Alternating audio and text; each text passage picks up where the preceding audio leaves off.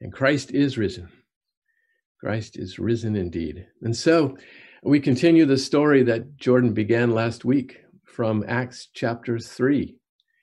A crippled man was healed through the name of Jesus, the one who, as Peter told his audience, gave life to the world, but was killed by the religious authorities and the Roman government. The power that accomplished the cure was not Peter and John, but it happened in Jesus' name. It was the power of the risen Christ. And now, here in chapter four, the Sadducees object. They don't believe in resurrections, and so they're upset that a risen Jesus is being preached. And it's not just resurrections that are their concern, it's specifically this Jesus dude, because Annas, the senior ex high priest, and Caiaphas, the high priest, are present at this Supreme Court hearing. And they had just a few weeks prior thought they had gotten rid of Jesus. But now people are gravitating to this Jesus. And the claim is made that the man Jesus that they lynched with the government's sanction has been raised by God from the dead. And by his name, Jesus, this lame man was healed. They're claiming that the resurrection of Jesus changes everything. And now, if this court repudiates Jesus by which this man was healed, then Peter and John threaten that healing from the spiritual disease of sin and deliverance from the coming judgment will also be denied the nation. So the religious establishment needs to act quickly because 3,000 were converted after Peter preached at Pentecost, and 5,000 just repented right before the very seat of the religious establishment, the temple. But uh, we find out in verses 14 and 16 of our gospel reading that Tom just read that they couldn't say anything because they were seeing the evidence right before their eyes. Standing next to Peter and John was the man who had been healed.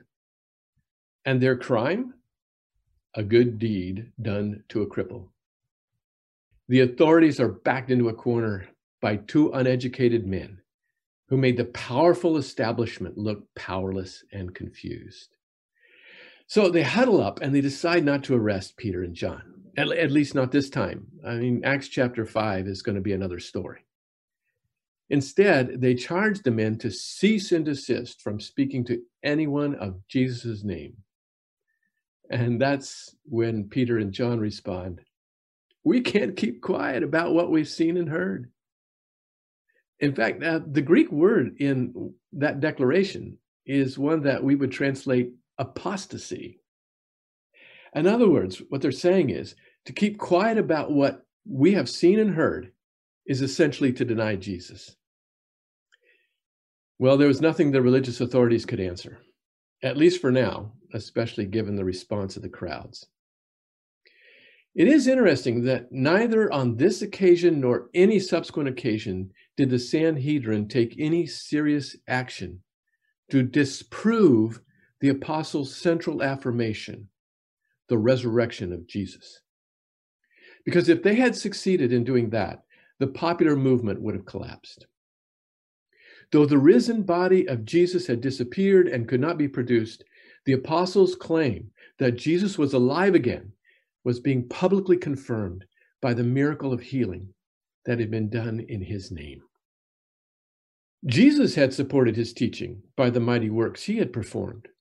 And now Peter and John are doing the same. And the backlash that Jesus experienced is now being experienced by his followers. You see, the disciples are discovering that if the word is boldly proclaimed in the context uh, of a deed that was boldly done, the church will get itself into hot water.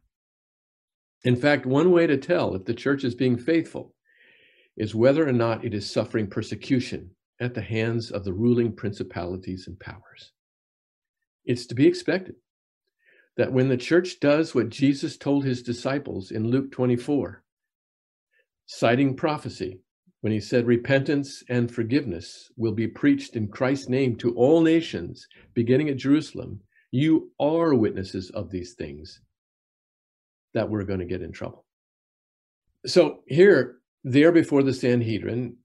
And here we are in the 21st century, witnesses, testifying that there is no other name under heaven given among mortals by which the world is saved from sin and evil and death. But when anyone does that, watch out. We have to ask ourselves if we are up for the consequences of resisting the principalities and powers by demonstrating loyalty to the name that is above every name. And we shouldn't be surprised by opposition when it comes, as Stephen found out a bit later in the book of Acts. Jesus told us to love our enemies, no doubt because he knew we were going to make some. Jesus didn't get crucified for saying and doing what pleased everyone. To insist that the way of Jesus is the only way, that Jesus is the definitive truth about God, is not popular in our 21st century pluralist culture. And this raises some tough questions that people ask about those who never hear the gospel before they uh, before they die, or about those who are reared in other religions. But over the years, uh, I've come to the conclusion that you know I'm not God the referee. Jesus only told me to be a witness to these things. How God is going to get people to navigate Jesus as the only way to the Father. Well, that's for God to decide. But here's the thing that we learn from this passage in Acts. If we are going to tell people that Jesus is the only way, then the words need to be backed up by life. Proclamation without demonstration is powerless the particularity of our message that only by the name of Jesus can people be saved is scandalous. But it is equally scandalous on our part if it is not demonstrated in our actions. You know, after the showdown with the authorities, Peter and John reported back to the church, and the believers praised God and asked God for more boldness to speak in the face of opposition to be accompanied by more evidence of the risen Jesus through healings and signs and wonders. They didn't ask for divine protection. They didn't ask for special privileges from the government, from the authorities. They asked God for the power to speak God's word with all boldness. The church turns to the risen and ascended Christ, the same God who created the world and all of its inhabitants, who holds all things together within his power even in the face of persecution of God's people. You see, this New Testament church was convinced that it was serving the one who is the resurrected, ascended Lord of the cosmos. But this wasn't just a spiritual claim. In our gospel passage, the risen Jesus goes to great lengths to demonstrate that his was a physical resurre- resurre- resurrection. Sorry. You see, uh, the one who eats fish with his disciples, is the one who invites his followers to demonstrate his resurrection in their embodied existence by feeding the world's hungry. The one who broke the bonds of death calls his followers to break the bonds of injustice and oppression.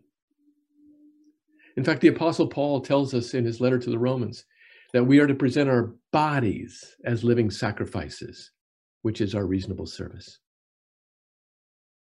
Now, we no longer have a Jesus who will sit among us and eat fish with us. But we do have a Jesus who comes to us in the bread and the wine of the Eucharist. So, how is this risen Christ going to be seen? Let's be honest. Uh, there's going to be, there will always be, and have been, still are, many who will not believe unless they can see first. Whether that's a doubting Thomas, whether it's the incredulous disciples in our gospel story who think that they've seen a ghost, or whether it's many of our contemporaries. And, and though we don't get to see the physical appearance of the risen Christ, many people in our time need to see and touch in order to believe. And that's why Jesus does now what he was preparing his disciples to do when he told them to wait in Jerusalem for the promised Holy Spirit. He sends us into the world as the Father sent him into the world. You are witnesses of these things, he tells his disciples, and us. In Matthew's gospel account, the command is go make disciples. And the only disciples he has are embodied ones. In the same way, empowered by the same Spirit who sent Christ into the world and who animated the church in Acts, the church today must become the gospel in the flesh. We must become the good news that is not only heard, but seen and touched. You know, the classic definition of a sacrament, uh, like Eucharist or baptism, is that it is a visible sign of God's invisible grace. The bread and the wine are visible signs of God's invis- of invisible grace. In Vatican Council II, the Roman Catholic Church called the church the arch sacrament of the world. If we, the church, are to be the arch sacrament of the world, then you and I are sacramentals. We live in an era when teenagers spend an average of seven and a half hours a week on the screen, whose generation sees half of its parents, parents' marriages breaking up, where one of every four kids under 18 is being raised by a single parent. So the question that many are asking is Will you be there for me? Not what is the meaning of life, but will you be there for me? And it's a generation of folks who are skeptical about all institutions, including the church. You know, in 2000, 70% of Americans were members of houses of worship. Last year, that fell below 50% for the first time. What this world needs is sacramentals, visible, tangible signs of God's invisible presence and grace in a world that often signifies little else but mass shootings, racial tension, failed governments, food insecurity, and climate change. We, the church, whom Jesus has sent into the world, can report that we have seen the reality of the risen Christ, evidences of the new creation that his resurrection makes possible. But the world's response is like a doubting Thomas Show me. For unless I see what you have been talking about, I will not believe. We have been sent as the Father sent the Son, as the Word became flesh. We have indeed seen and been touched by the risen Christ. We have been breathed upon and been empowered by the Spirit. But the question remains are we there for others to see and touch? Is our report credible? Does our witness deserve to be believed? Does the name of Jesus really mean anything tangible? You know, a student from Ghana uh, who was in the US was asked what possible contribution American Christians could make to the Christian community in Africa.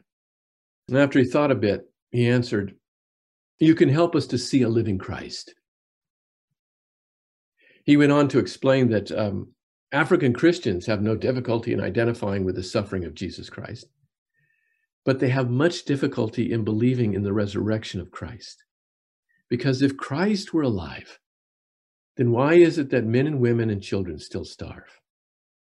Why is there such a problem with those in the richest nations on earth withholding the things that could save millions of lives in Africa?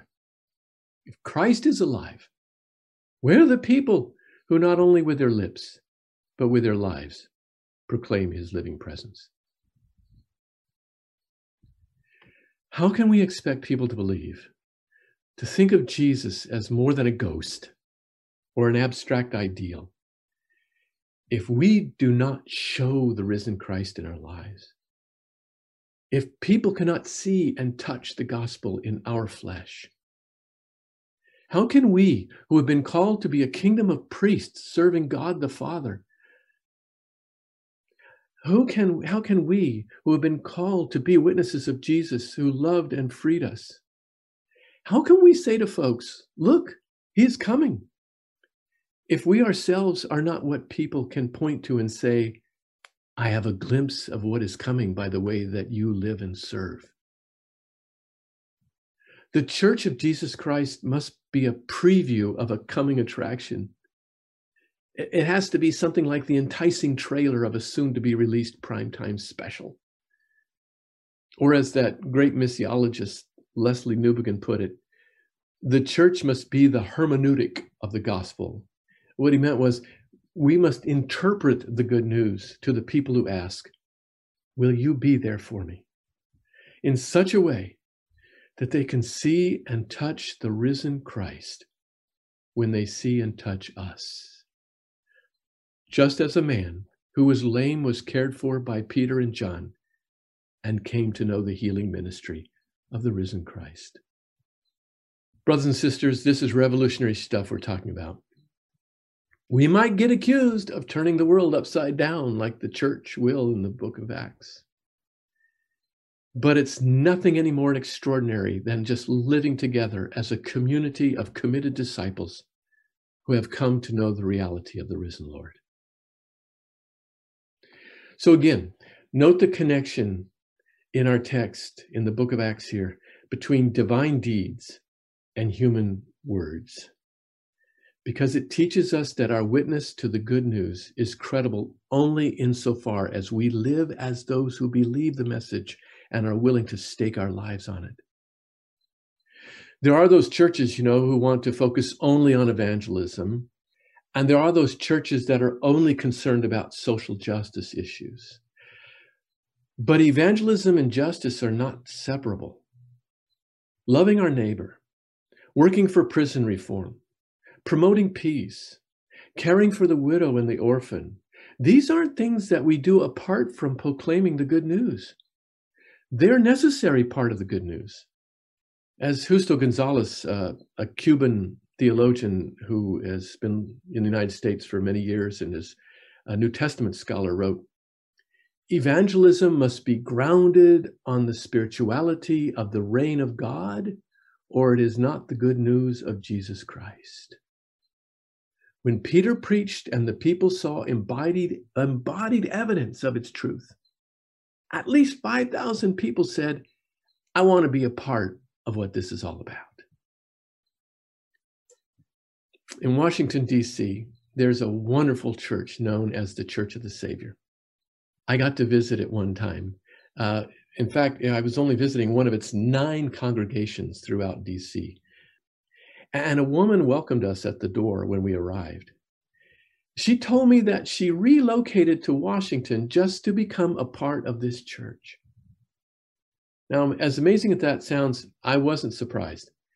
I had anticipated her story because I had read of a woman named Meg who had gotten locked into a life of alcoholism and prostitution, but who had found her way to this church where eventually the love of that congregation helped to transform her life. And she admitted, at first, I thought these people were crazy. And then I didn't care what they were. I suddenly wanted what they had.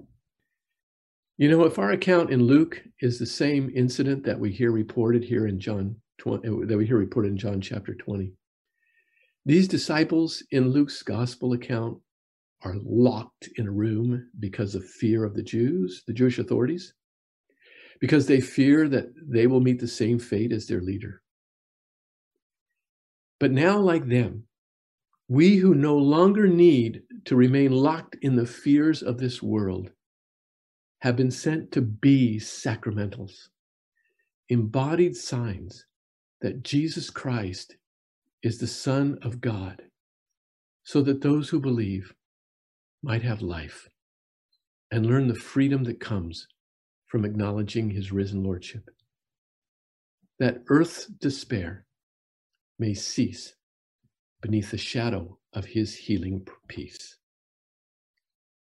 May it be so in the name of the Father and the Son and the Holy Spirit. Amen.